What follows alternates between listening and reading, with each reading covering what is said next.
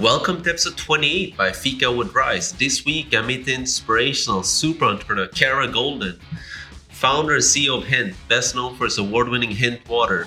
Do you have a dream, something you would love to make happen? Then this is a fantastic episode for you. We hear the life journey of Kara, how she turned all obstacles into opportunities.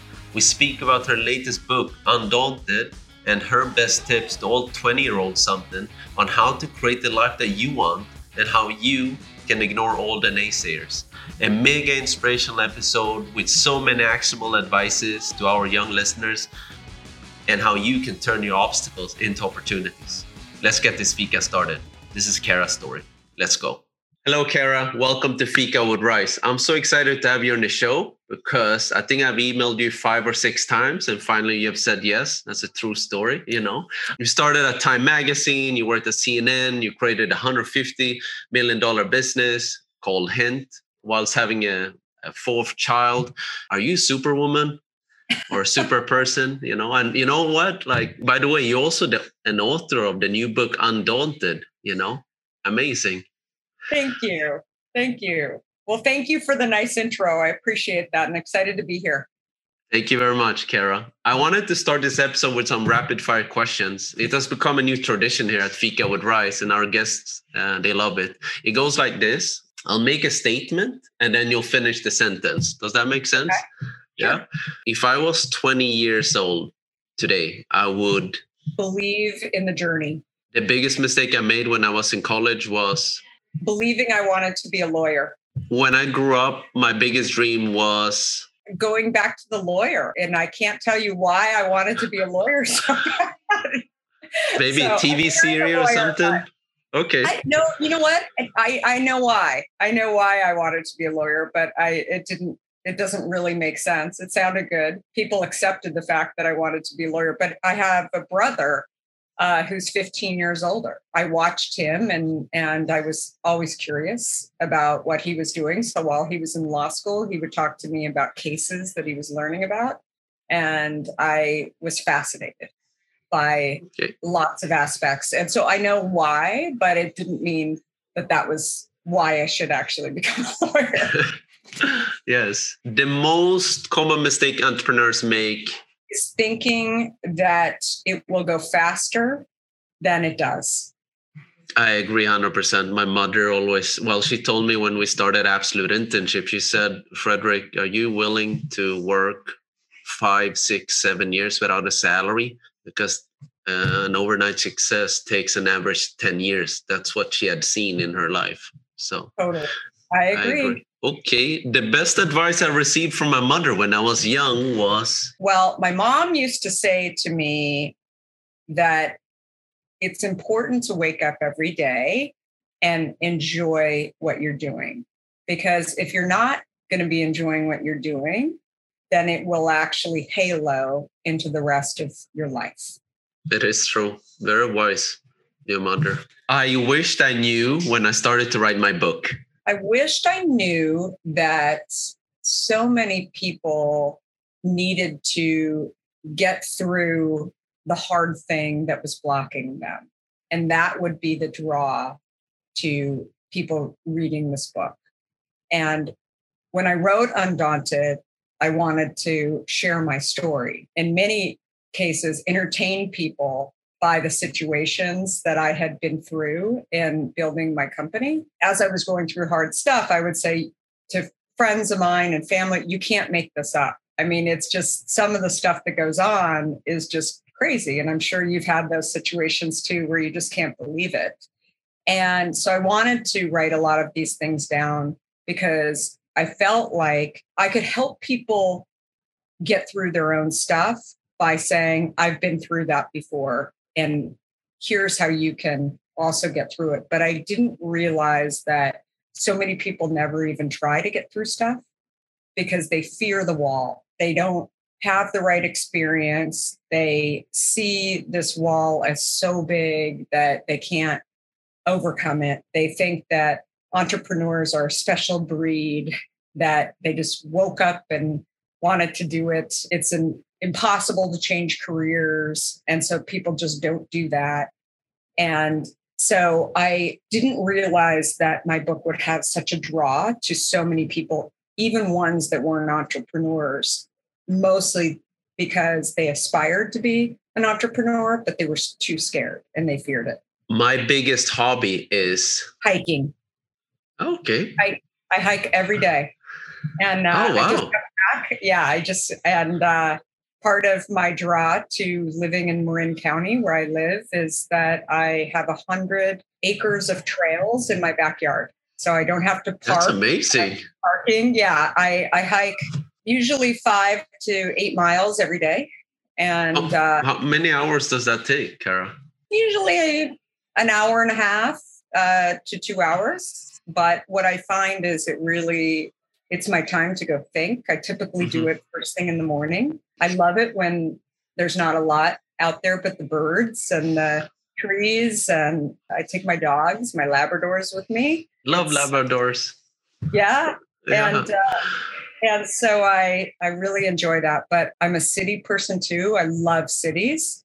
Um, I live about 20 minutes from San Francisco, but I love the idea of being where there's trails and trees and and nature. I think that it it really is something that balances me a lot. Do you know what a blue zone is? Or X amount of blue zones? Okay, so like during the pandemic, me and my wife we got really, really into blue zones, basically because we're, we're, just watching travel documentaries every evening on YouTube. But anyway, blue zones are certain zones in the world where people live above 100 years old. Hmm. So there's Okinawa, there is Sardinia.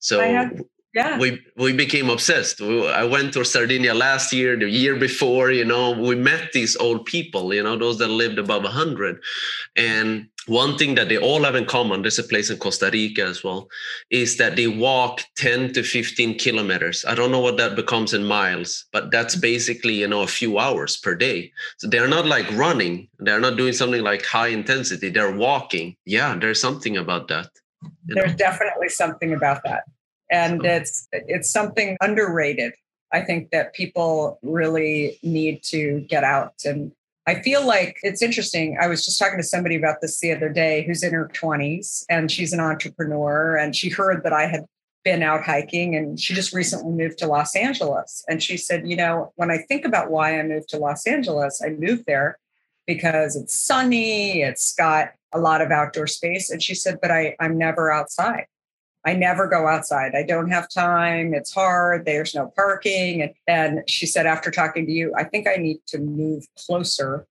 to where it becomes easily accessible for me to not really think about it and walk outside, uh, do walk and talks where if I have meetings, you know, be able to be on the phone because I think it's, if nothing else, just being in nature really changes you. 100%. I agree 100% with that. You know, I love the nature. So you grew up youngest of five children. How do you think that shaped shaped you as a child and as a person? I always felt uh, ripped off. that I I didn't understand why my older brothers and sisters had you know more money than I did to go to the mall, right? And the reason they had more money is that they had jobs, and so they always made money, and they were always able to do things. So I was constantly trying to keep up with them. I would you know do babysitting, or I started a kids camp when I was 12 years old, and then I finally got my first real job at a toy store when I was 14 years old and that was a lot of fun. I learned a lot about about margins and buying toys and and lots of great things. But I think that having, you know, being the last of five, it really sets your curiosity up to understand why. And I wasn't afraid to ask why at, you know, a very young age. I was constantly, my dad would say no to me and I'd say, why? And he'd say, because. And I'd say, that's not an answer and so it's uh and so i was i was that kid um annoying right? But it was um it was definitely i think set me up to be able to be relentless and live with perseverance and all of these you know great factors that i think most entrepreneurs need. Before this interview i i read that you had a dream when you were younger to work for a magazine upon graduation. Why why did you have that dream when I was in college, I was always a writer. I, I really enjoyed writing. And I ended up taking classes in finance primarily because I didn't understand finance. I, I think my high school didn't have a very strong math program. And so for me, it, it was fine, but it wasn't as strong as maybe um, some other math programs. And so when I got to college, some of my friends were finance majors, business majors, and I would watch them talk about things like EBITDA and you know just different things that were just really hard to me and really scary to me. So when I had an opening in my schedule to take a finance class, I thought I should go take a finance class because I'm curious about it.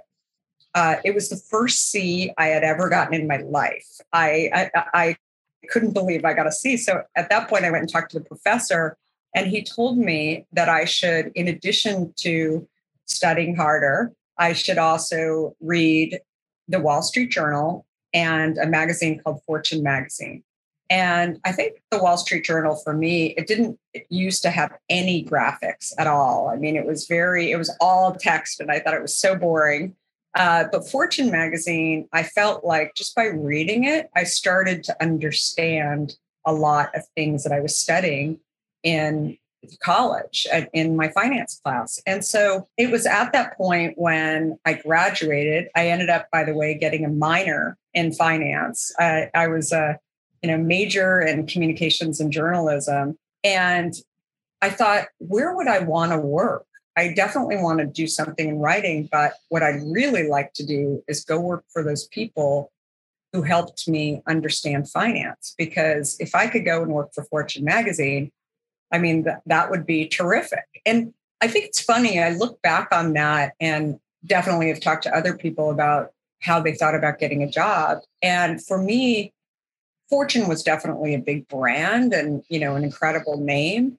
But I think I also really felt like I would find people there who would teach me something and who would make me understand. And that's who I always wanted to work for. And I mean, frankly, it's something that I share with people today that if you think one day you want to become an entrepreneur or run your own company, I mean, going and working for somebody and supporting them who you believe is going to teach you some things that will help you in your next step that's an incredible thing to do right? That that is you know rather than going and working for people just because it's a job and it's a paycheck go and work for people that you really think that it's a little scary. You don't exactly understand uh, what you'll be working on um, and or maybe you high level know what you're going to be working on but don't understand that yet. You're not a master in that yet. I think that that's what you should really be focusing on when you're going and getting any job. Where are you going to learn and how are you going to learn? Because again, going back to what my mom said, if if you wake up every single day and feel like you have something to do and you have meaning and you have purpose and you're headed towards something, that's what everybody needs at every age, right? You always have to find something that's going to keep you curious, that's going to keep you learning and and that I think is the secret of life. That's an amazing advice. That's an amazing advice because I have so many college students and recent graduates, even some high school students that are listening to, to the show. And I'm sure like they're gonna really love this advice when they are taking on their first full-time job. Yeah, definitely. And and I think, you know, it could be you're starting with uh, for me, Fortune was a brand that I I didn't know any people that were at Fortune magazine. I opened up the magazine and I saw that the managing editor was a gentleman named Marshall Loeb. And so I wrote him a letter and I told him, I didn't sit there and tell him I was, you know, the greatest thing in the world um, and that I had incredible experience because I didn't. Instead, I thanked him for publishing a magazine that helped me to better understand something that was once really hard for me. And went on and on about sort of my experience and how I used his magazine to really help me better understand things that gave me confidence, uh, gave me the tools that I needed. And he wrote me back and said, Thank you so much. Like, people don't write to me and tell me how the magazine has helped them. And that's a powerful thing for anybody listening to remember because people don't necessarily tell you how you helped them in some way, especially if you're reading something. Maybe you don't write to the person who actually wrote the article. How many people are coming back to you saying, You really helped me in my first step, right? I like things like that. But again, if you're a small percentage of people that actually do it and you're writing to Freddie and saying, Freddie, you really helped me figure out what I wanted to do or what I didn't want to do as a first step. And it, or maybe you helped me understand something. If you're a small percentage of people that actually do that, then I bet you'll get a letter back from them. I bet they'll want to help you in some way. And, and so that's when I actually took that letter. And the last sentence in the letter was if you're ever in the New York area, uh, let me know. And so I was living in Arizona at the time, and I used my babysitting money, my money I was waitressing, I used all of it, and I bought a plane ticket to go, to go out to New York. I stayed with a friend of my sister's in New York City. I had never been to New York. And I you know, people said, "Oh my gosh, you're going all by yourself," and I said, "Yeah, it. I'm really scared to go out. I'm not going to lie, but it. I think if nothing else, it will be really exciting. Hopefully, I'll get to see Mr. Loeb and uh, and meet him in person. But if I don't, I still went to New York, and I still experienced something that I didn't experience yesterday." And I think that's a question that I always pose to people that they should ask themselves when things scare them what's the worst that can happen? So you went to Sardinia. You didn't know if you were going to meet people. You thought maybe you were going to meet people that interested you in some way right? And it's and, true you know kara like i'm just sitting here soaking everything in because i resonate so much. I'm like you know my soul is connecting to you because yes sardinia my wife she feels uncomfortable talking to strangers. And she's like well we should be booking a tour to meet these older people you know these 100 year olds and i was like no we're gonna go to random cafes and we're gonna see who shows up and we're gonna talk to strangers you know. That's how we're gonna do it and uh, now and and you and how much did you learn from them? We, we learned so much. I actually like we ended up talking to four older people who then the year after they invited us to their homes, you know. That's so incredible. incredible, you know, Kara. But I, I love the way you reached out to Mr. Loeb because last year I started a new initiative.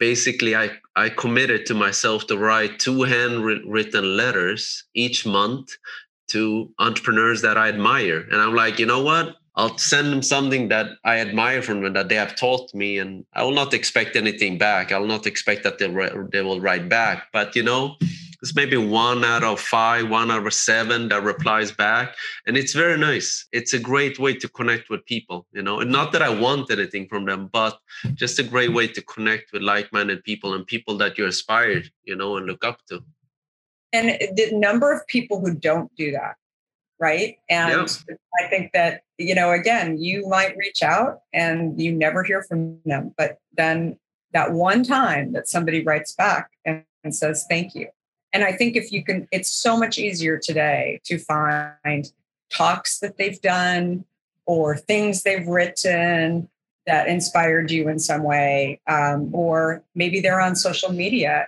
and you see that they tweet something. Your chances of of actually connecting with somebody and again down the road you might not need them today um, but you just ne- you never know uh, so the Marshall Loeb, it's it's an interesting story. I I never met Marshall until much later, uh, after I had left.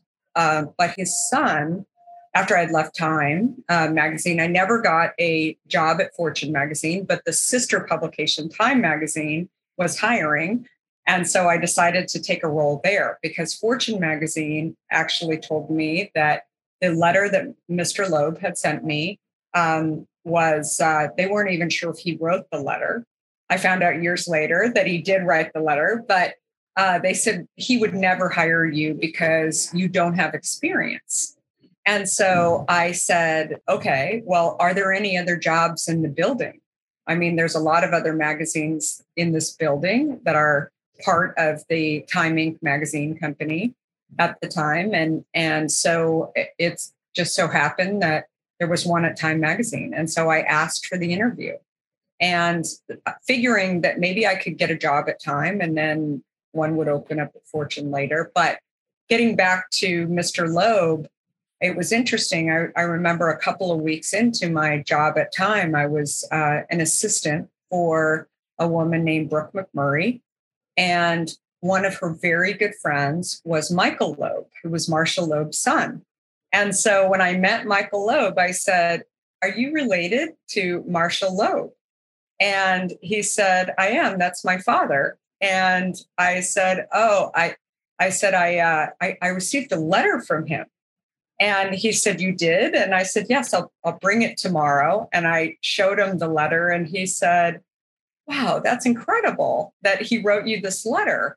He didn't know that he wrote me the letter. And uh, years later, after I left Time and went on to some different roles. Um, all of my former companies, including Time, were rolling up into one. I, I worked at CNN and then I went on to America Online, and they were all becoming one company. And there was a group that was actually working on a transition team to bring all of the companies together.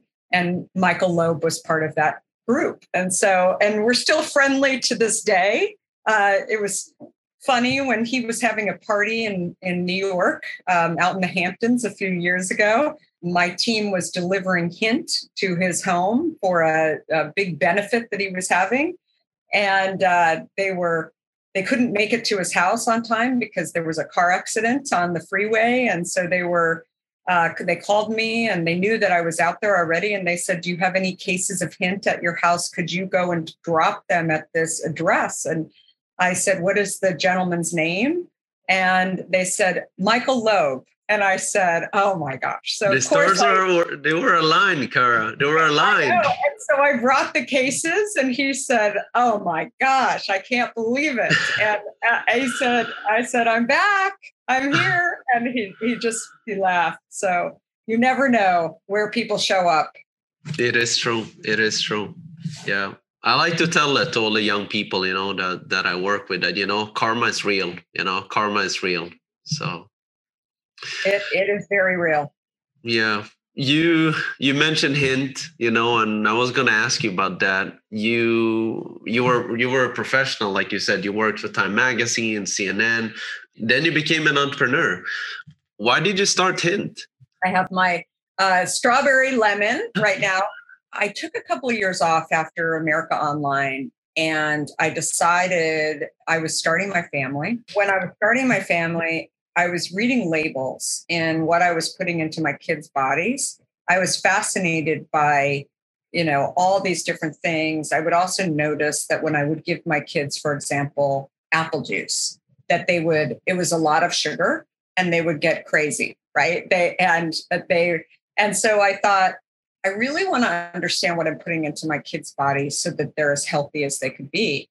And one day I was looking down at my diet soda, Diet Coke in particular, and I couldn't believe the ingredients in the Diet Coke. I thought, I would never give this to my kids. And why am I drinking it?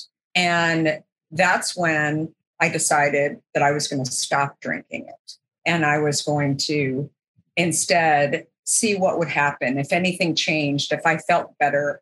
It's interesting because I never thought I had a health issue until I stopped drinking diet soda.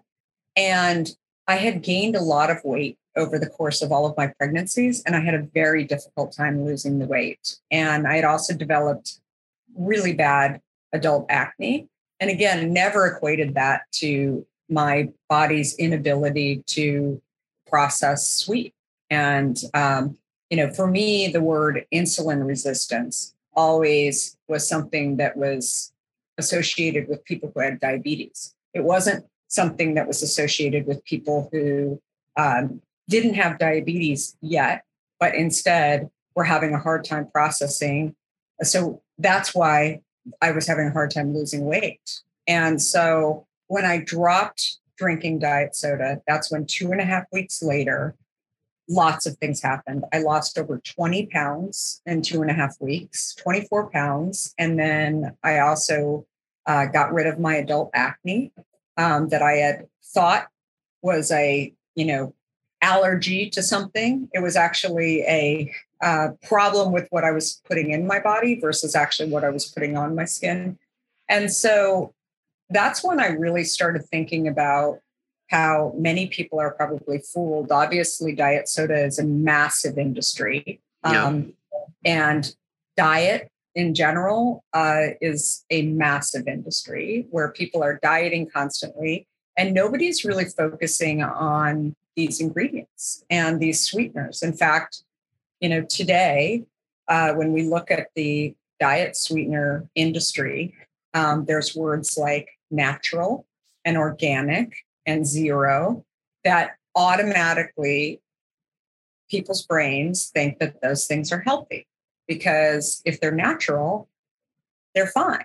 And yet that has nothing to do with how sweet it is and how your body is regulating it. So I started really thinking about these things. I wasn't working, right? So I had lots of time on my hands. And I thought, how do I solve this problem? First of all, for myself, around I was really thirsty now that I wasn't drinking diet soda. I was drinking water, and water was so boring. I was never a water drinker, a plain water drinker. And so I started slicing fruit and throwing it in the water. And I thought, why isn't there something so simple in stores? Why does everything have to have color and sweeteners? And uh, so 17 years ago, I walked into my local store and I said, How I get a product on the shelf? And it wasn't somebody who worked for the store and uh, developed products. Um, he wasn't doing private label, it's called. Instead, he was just stocking the shelves. And he said, oh, are you looking for the program, the local program to develop products? And I said, sure. Like, what, what is that exactly? And I just thought it was, you're smiling as I'm telling you this. I thought it was fun. I mean, I just thought I couldn't believe that there was a program that I could tell this gentleman that I could, that I wanted to be a part of it. And I thought, I'm going to learn something. And so I said, Can you give me the person's email? So I did. And they said, if you have a product, then come and tell us. And we try and have about 10% of our selection all locally produced. And it, this was at a store called Whole Foods. So nine months later, I brought my product in. I didn't know whether or not they would accept it or not, but I said, I, I want to get into the local program. And so I was pregnant with my fourth uh, with Justin on the day I was delivering. And I said, it would make me feel terrific if you put the product into the program and on the shelf. So maybe I guilted him a little bit because uh, I was so pregnant. And then he called me the next day and said, We're sold out. We went through 10 cases. And I said, Who bought them? I mean, this is this is crazy. And I just wanted to get it on the shelf. I didn't know that people would actually buy it. I mean, I hoped they would, but I didn't know that they would buy it so quickly.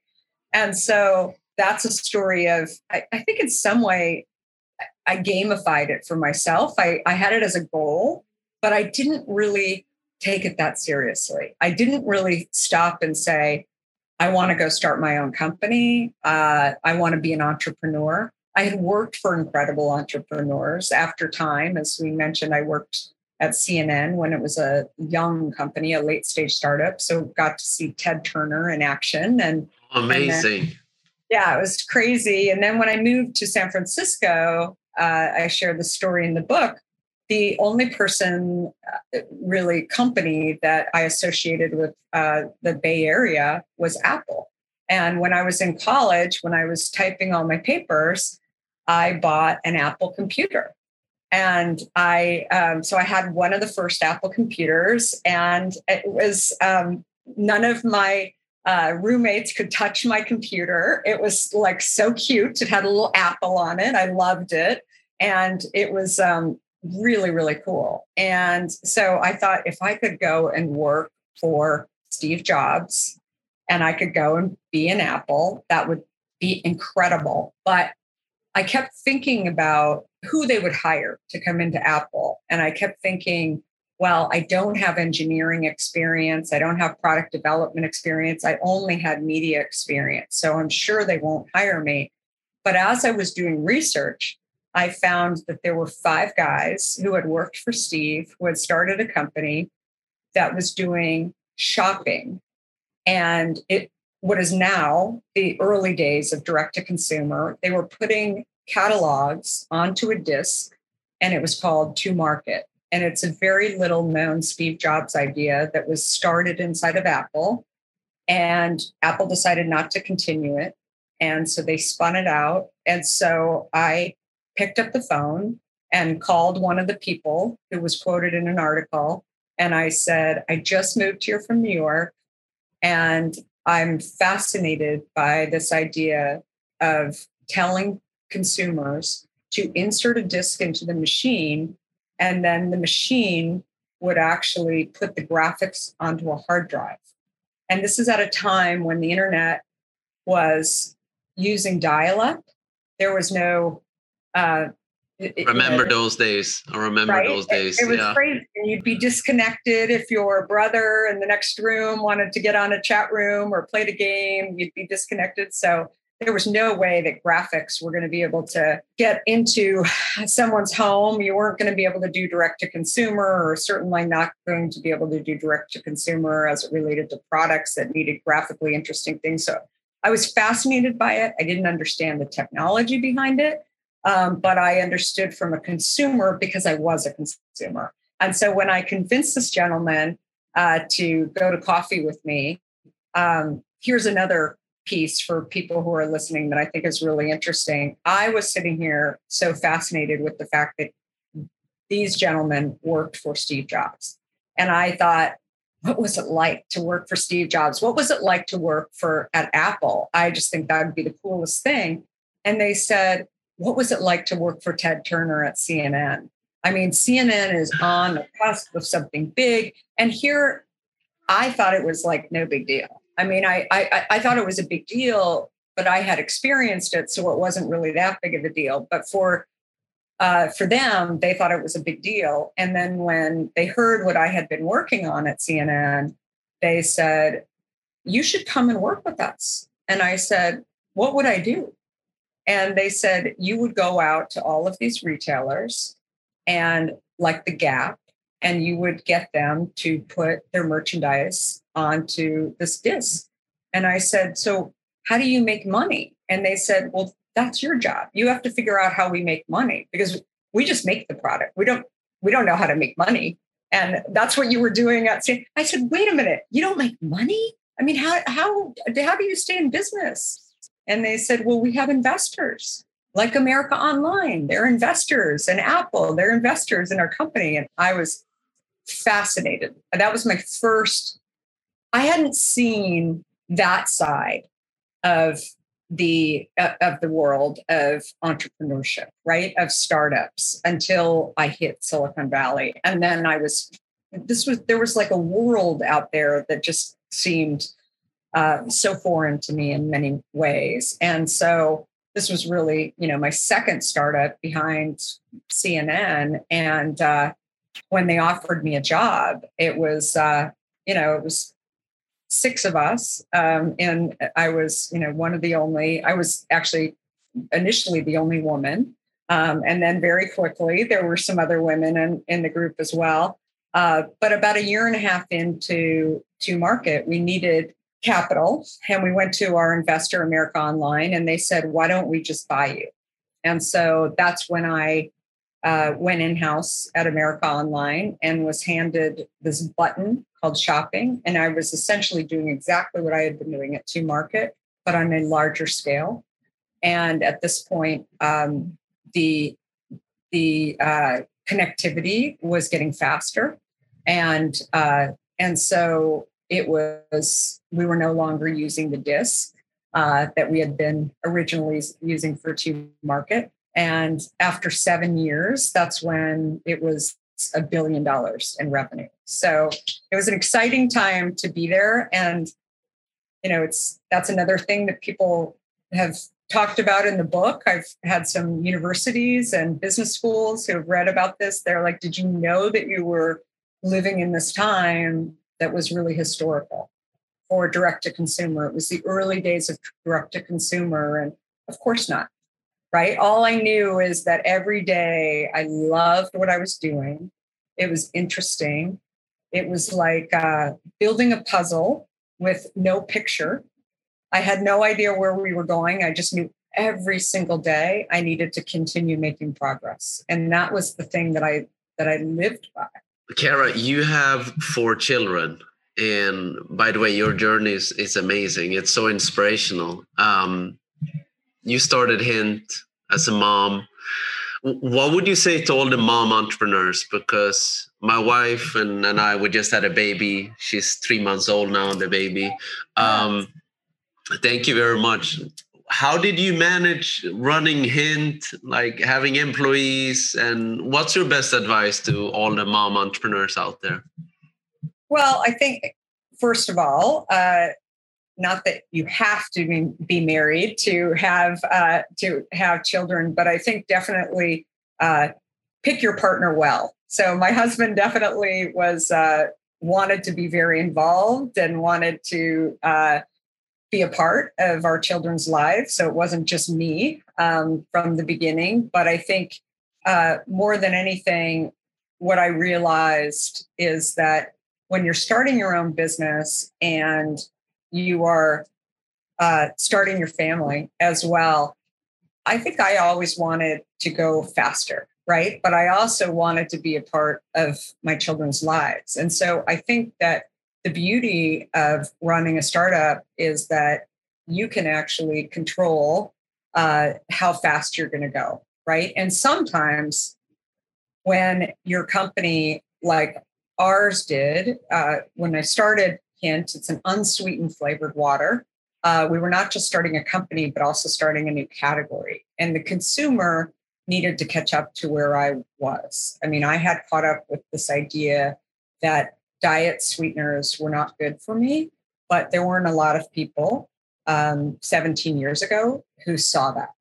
And so when you're trying to teach the consumer, when you're trying to help the consumer catch up to where you are, sometimes it takes time. And so I think for me, being able to start a company it, it and start my family, I was able to have patience a lot more um, because I had two things to focus on along the way.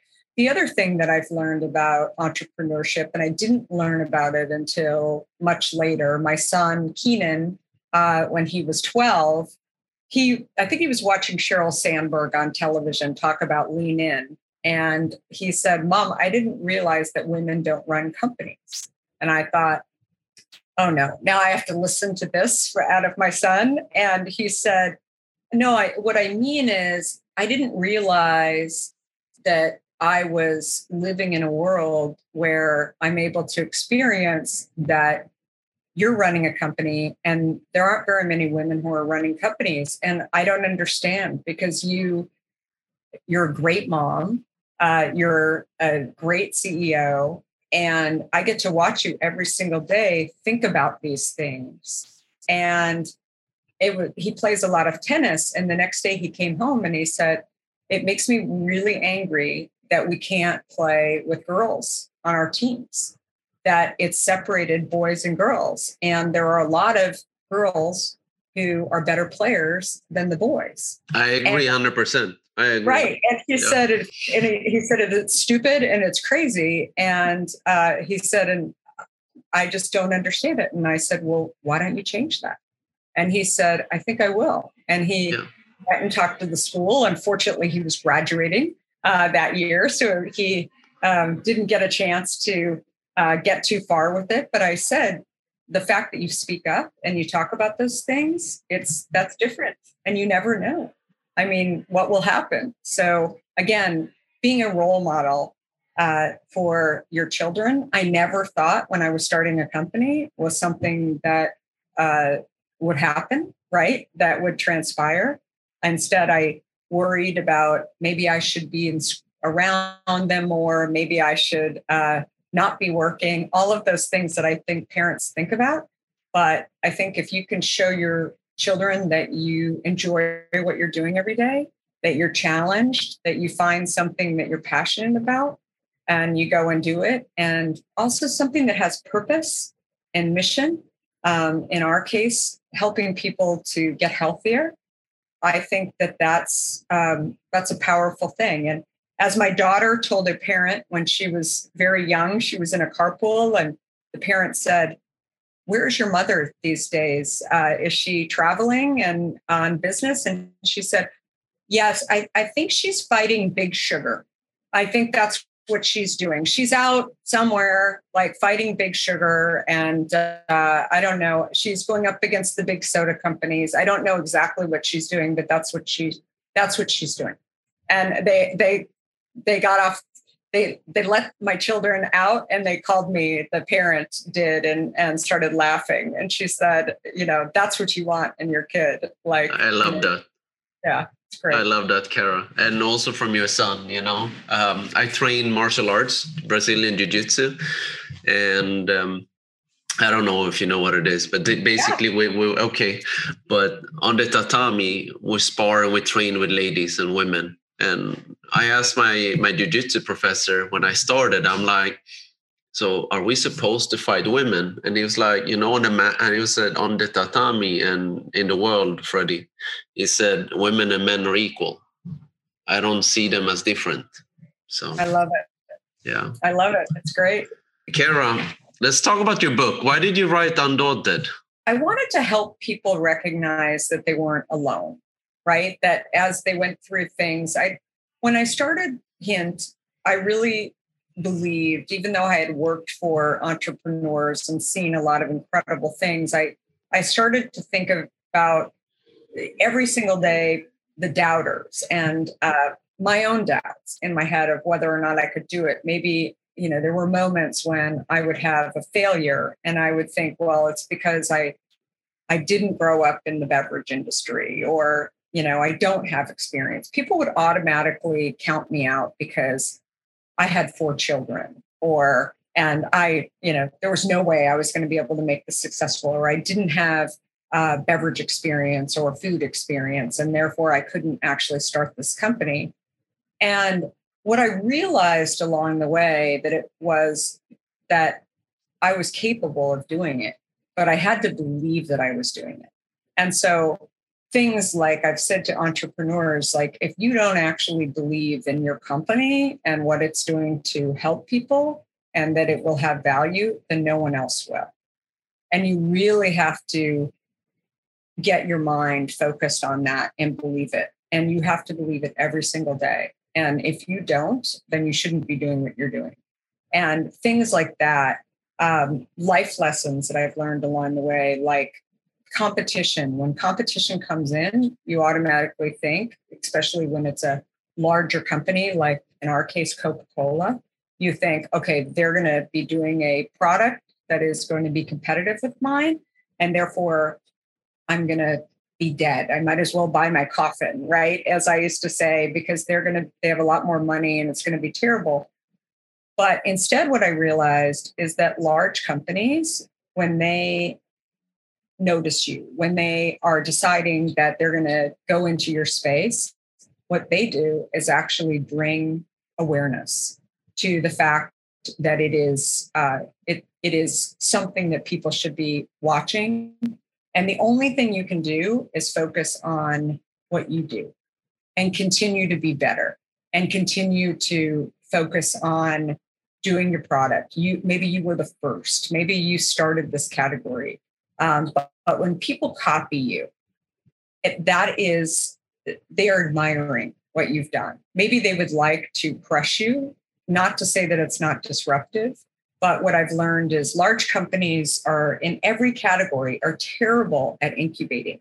And more than anything, your job is to continue doing what you can control every single day and continue uh, to continue doing what you do every single day and stay alive have enough capital to be able to continue um, and wait it out. And so lessons like that, like again, whether you want to, uh, whether you want to start your own company, whether you're an entrepreneur now, whether you're in the food or beverage industry, it doesn't matter. I think there are lessons that people uh, can take away um, in life that are really, really valuable. Let's say I'm on on Amazon right now, uh, Kara, and I, I see Undaunted. What's the message? What's the overarching message that you would like to give to me with the book? You're capable of doing a lot more than you think you can, uh, and I think that okay. living undaunted is something that you sign up for. Uh, you're not born this way. Um, there are many failures and challenges that you will hit along the way, uh, but you have to decide that that's all going to be part of your journey. That those things that you face when you have challenges, we've all experienced COVID over the last two years. Um, some people have had a worse experience than other, but that is all part of your journey, and you have to believe that those that there are lessons, there are decisions that you made along the way. There are things that you realized about yourself that make you stronger. And I think that this book is a reminder to people that uh, they can do a lot more than they're capable of. Um, but you have to decide first that you're going to live undaunted. Amazing. Thank you. Kara, where can people find you online to learn more about you? So on uh, all social platforms at Kara Goldin. And uh, definitely mention my book, Undaunted. It's uh, also available globally on Audible um, for download too. And uh, also, I interview incredible entrepreneurs on my podcast called The Kara Goldin Show. Uh, so it's uh, now become a number one trending entrepreneur podcast worldwide yeah it's it's um oh, it's amazing awesome. congratulations kara yeah. it's you know it's fascinating to me actually because hint is only in the united states right now we haven't gone outside of the us but i think the idea of entrepreneurship is a global one um, that to find what you want to be doing and your purpose and ultimately i think if you do something that you enjoy as as my mom used to say um, that will be successful and you will be able to your family will see that you're enjoying what you're doing uh, and it will rub off so to speak. And so i think there are stories that many stories along the way that uh, i get to hear from entrepreneurs i know or i meet along the way and so i have them on my podcast as well. Fantastic Kara, it's been such a pleasure to have you on the show. Uh, I, I, feel so inspired, so pumped up, uh, and I'm sure everyone in the audience too. Everyone, please check out Kara's new book, Undaunted, whatever you buy your books. Um, I've learned a lot, and I uh, hope you enjoyed it as well, uh, Kara. Thank you so much. A lot of gratitude for listening to Fika with Bryce. I really mean that. If you like the show, I would love if you can leave us a five star review, whatever you're listening to your podcast. It helps us so much to get the word out there to other listeners. If you have any questions or any feedback, I would love to hear from you. I'm just a DM away on Instagram or TikTok at Freddie Van Hyn. So, looking forward to hearing from you guys. Thank you so much.